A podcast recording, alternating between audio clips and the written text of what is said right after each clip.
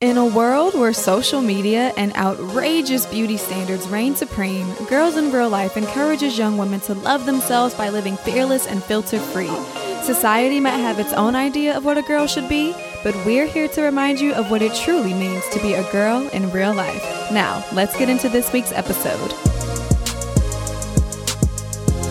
Hey, you guys, welcome back to another episode of the Girls in Real Life podcast. I am your host, Mariah Clayton, and today we are going to be talking about disability awareness, which I think is going to be a really good topic because I think it's something not a lot of people discuss. So I'm really excited to have a very special guest with me today, and I'm going to give her an opportunity to introduce herself and tell us a little bit more about her. Hi, everyone. I'm Kayla Toure. I am 17 years old from Brooklyn, New York. I'm a second generation West African. When I'm not acting or reciting lines for the next play I'm starring in, you could find me volunteering, advocating for disability awareness and anything social justice on my social media. And I'm also a varsity cheerleader. And next month, I will be competing for the title of Miss New York Teen USA. So watch out for that. And I'm so excited to be here. Yeah, thank you so much for joining us. And wait, can you tell us how old you are? I'm 17. I just 17 Monday. Oh, Sha. Happy belated birthday. Thank you. That is like so amazing. I don't think I was doing half of those things that you're doing at 17. So I think that's really cool. Um first before we like dive into mm-hmm. disability awareness, I just kind of want to talk about you for a second. So how did you even get involved sure. in pageantry? Is this something that you've like been doing since you were a little girl? Did you just get into it? Mm-hmm. So my mom got a letter in the mail from National American Miss I feel and like this is like, how you know, all the stories start with yeah. National American Men. Exactly. Exactly. She's like, you know, I think you should try this. I was like, okay, sure. I did it once or twice, three times, four times. And then last year I won my first NAM state title. And I just, you know, I feel like there's something about pageantry. It's like a fever that you get where you just have to keep going. So you know, now I'm competing for Miss New York Teen USA, a dream that I've had for a while. I grew up watching pageants with my family. So it's like, this is a big one I'm going for, but I yeah. love that. And I love Andrea. Is this your first time competing at Miss New York Teen USA? Yes. Oh, that's going to be so much fun. I remember my 1st mm-hmm. time competing for Miss Louisiana USA, and I was literally terrified. I was 19 years old. I was the youngest Miss contestant at the time, and I was like shaking in my heels. It was so nerve wracking. Mm-hmm. Big congrats to you for being Miss Louisiana USA. Oh, thank awesome you. is that? yeah, it was a really cool experience, even though, you know, we were in the middle of the world ending, but it was still a once in a lifetime experience nonetheless. So I'm forever grateful that I, you know, was able to do that. So I'm sending you all good vibes, mm-hmm. all good luck. Thank you. All right. So I know you said that you are an advocate for disability awareness. So can you just talk a little bit about why that topic is so important to you and how you got involved in it? Sure. So my sister, who is 22 years old, I grew up with her, and she's legally blind in one of her eyes, and she's also hearing impaired. And growing up, I did not know that my sister had a disability. Know, I was like, that's my sister. So you think that you guys are the same. Um, it was not until she was in high school where I saw her get severely bullied. And although I may have not understood what she was going through, I could see that she was going through something and that she was beginning to not be herself. So I created my own platform, Kindness with Kayla, which is surrounded around disability awareness and also educating the youth on what a disability is. I love that. So you said this is your older sister, yes? Yes. So how I guess how did it make you feel when you realized that like people were treating your sister differently because of something that she had no control over? I was very upset, but I also had a mix of emotion. Was maybe in middle school, still figuring myself out personally. But I was definitely very upset that she was getting bullied. And I also felt helpless because I couldn't do anything at that time. So yeah. it was just a lot of mix of emotions. Yeah. Do you feel like as a younger sister that you f- feel like you have to take care of her more so than she takes care of you? Do you feel like like you have to kind of stand up for her when people are being mean to her. Well, you know i understand like you were in middle school when she was in high school so did you feel a certain responsibility to to let people know like hey you don't need to treat my sister this way because she's different? Well growing up my mom always told my sister and i to have each other's backs no matter what. And my sister always had my back with anything so i did feel a big responsibility of having to take care of her. But my sister can hold her own. but yeah, I felt a little bit upset because I'm, you know, I'm in middle school and these are high schoolers that are bullying my sister. So I was like, there's not much I could do. Right. I um I was going to have an autistic brother. My mom ended up having a miscarriage, but he was going to be born with autism and a bunch of just different mental illnesses. And I just remember like when the doctors told us that that I would have just been so heartbroken if he would have had to grow up and have to deal with people treating him differently because he wasn't quote unquote normal, you know, what we dictate yeah. as normal. So I definitely can kind of relate to you there, you know, having this responsibility to look after your siblings and to make sure, you know, that they're straight just as well as they're making sure that you're straight. Um, so I guess was she born this way or did she kind of just develop this over time? From what I've heard, um, when she was very young, she would watch TV and the sound would always be up loud. And my mom and dad never really knew. They're like, oh, you know, she's a kid, so she likes the loud sound because it's like she's in the movies.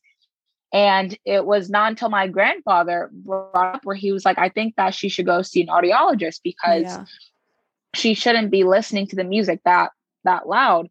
So she went to the doctor and they said that she has hearing loss. And then I think maybe a few years later, she went to the eye doctor and they said that one of her eyes were beginning to deteriorate and get blind. Mm-hmm. Where how old were you when when that happened? Like, were you old enough to kind of understand, like, hey, my sister can't see and she can't hear? this story was actually before I was born. Oh so wow! So you weren't even like in the picture. This is happening.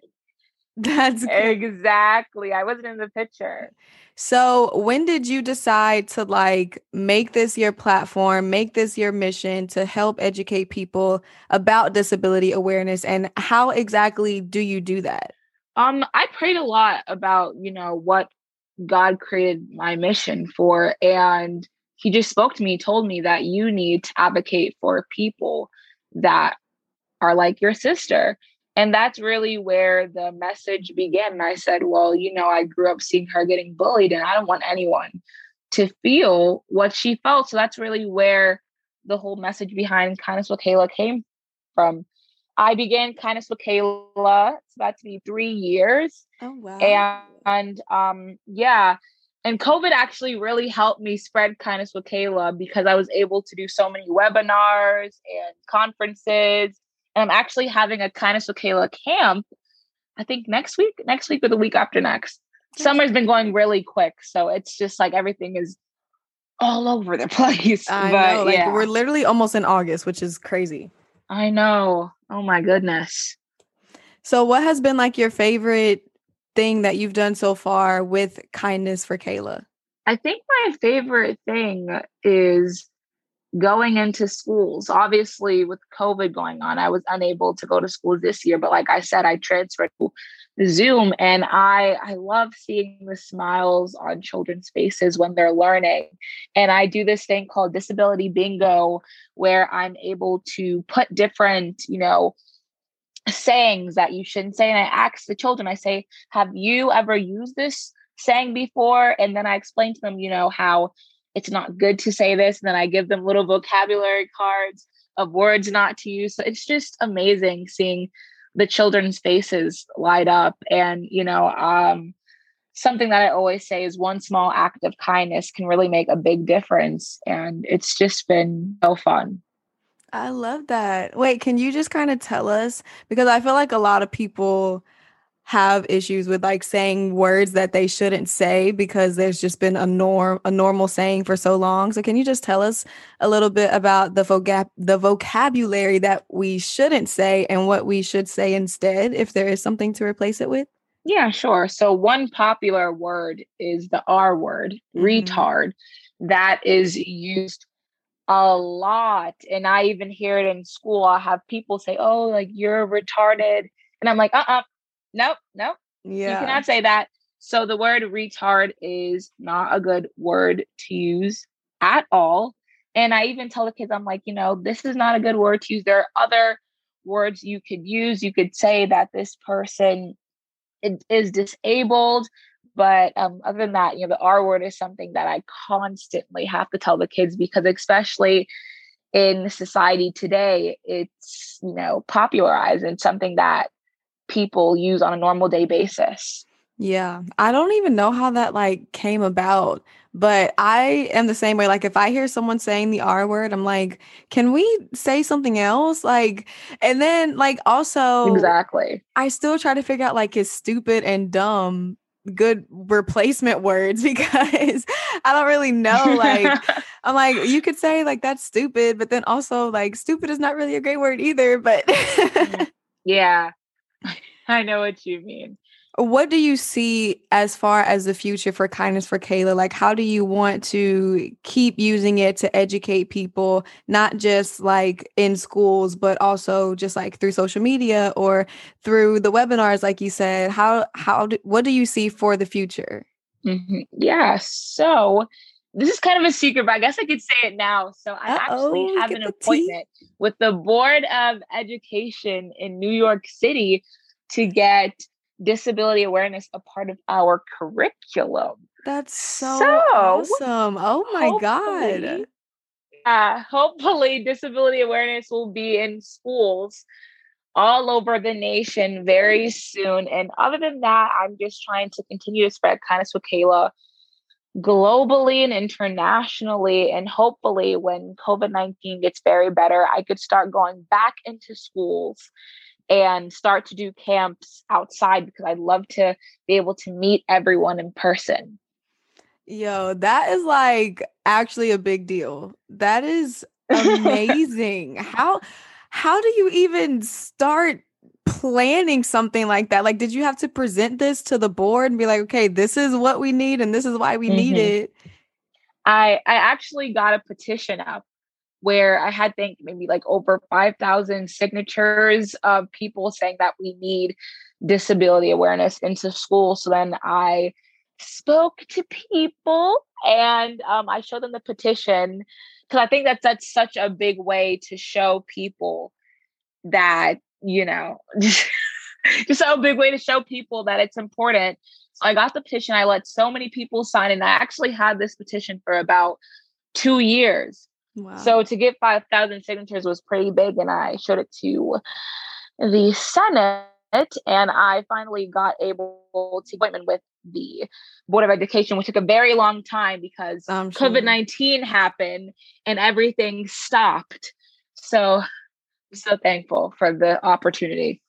Yo, I was not doing that at 17. I literally like we had a senior project and we had to like basically choose our career and make a presentation about why we wanted that career. And I remember being so nervous about like just standing up in front of my classmates and doing this. So I couldn't even imagine, you know, mm-hmm. pitching this to a board of educators and like trying to make them realize this is important. That I, I applaud you for that. Thanks. like when you're out in public, do you find yourself kind of looking to see if the places cater to people with disabilities? Like, do you feel like you're just this hyper awareness person to where it's like, oh, this should be here, this should be here in case someone, you know, do you find yourself kind of doing that sometimes? Most definitely. And especially because my grandmother's also in a wheelchair. So we go so many places, especially on vacation mm-hmm. where we go to a restaurant and they it's not um accessible to those with disabilities and i'm like you know that is not good so it's you know i think it's so important that we become more aware of things like that because i think that that would definitely um, just help the world become a better place.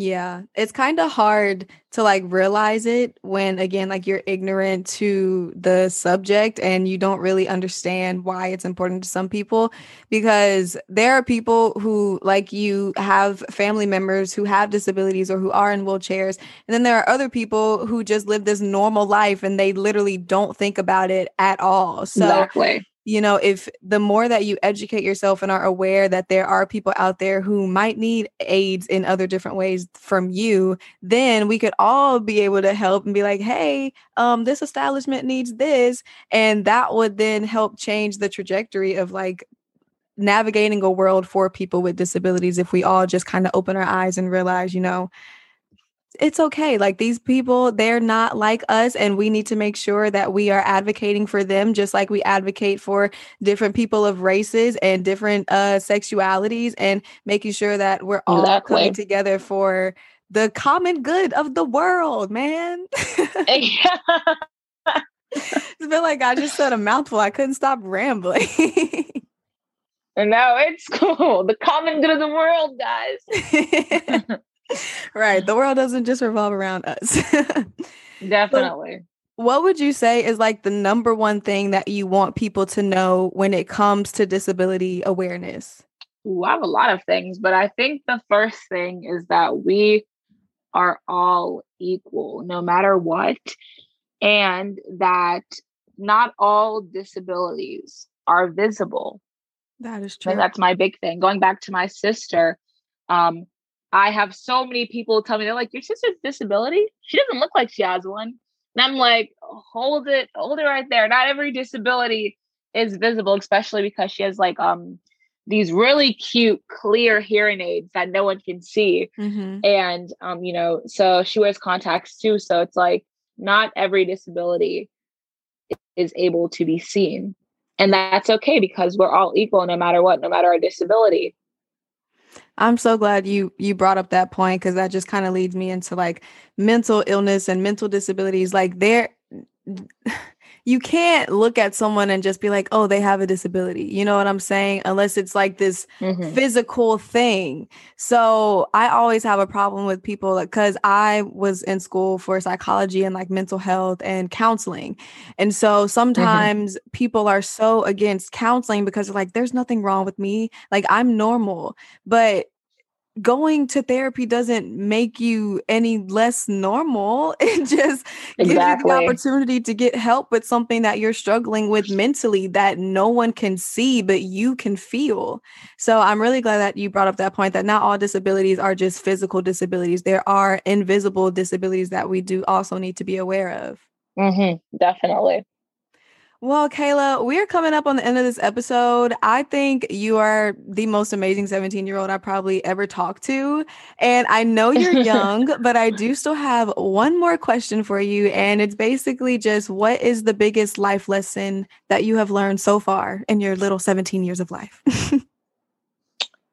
Ooh, well, gosh, little 17 years of life. I think the biggest lesson that I've learned is to just be myself. And that's something that I struggled with, especially being in school, not looking like my peers and being told always that I had to act a certain way or I had to even wear my her hair, her hair. Sorry, guys, I just glitched a little bit. Hair okay. a certain way. So, you know, I just learned that I have to be myself and love who I am, not only from the inside, but also from the outside. I love that.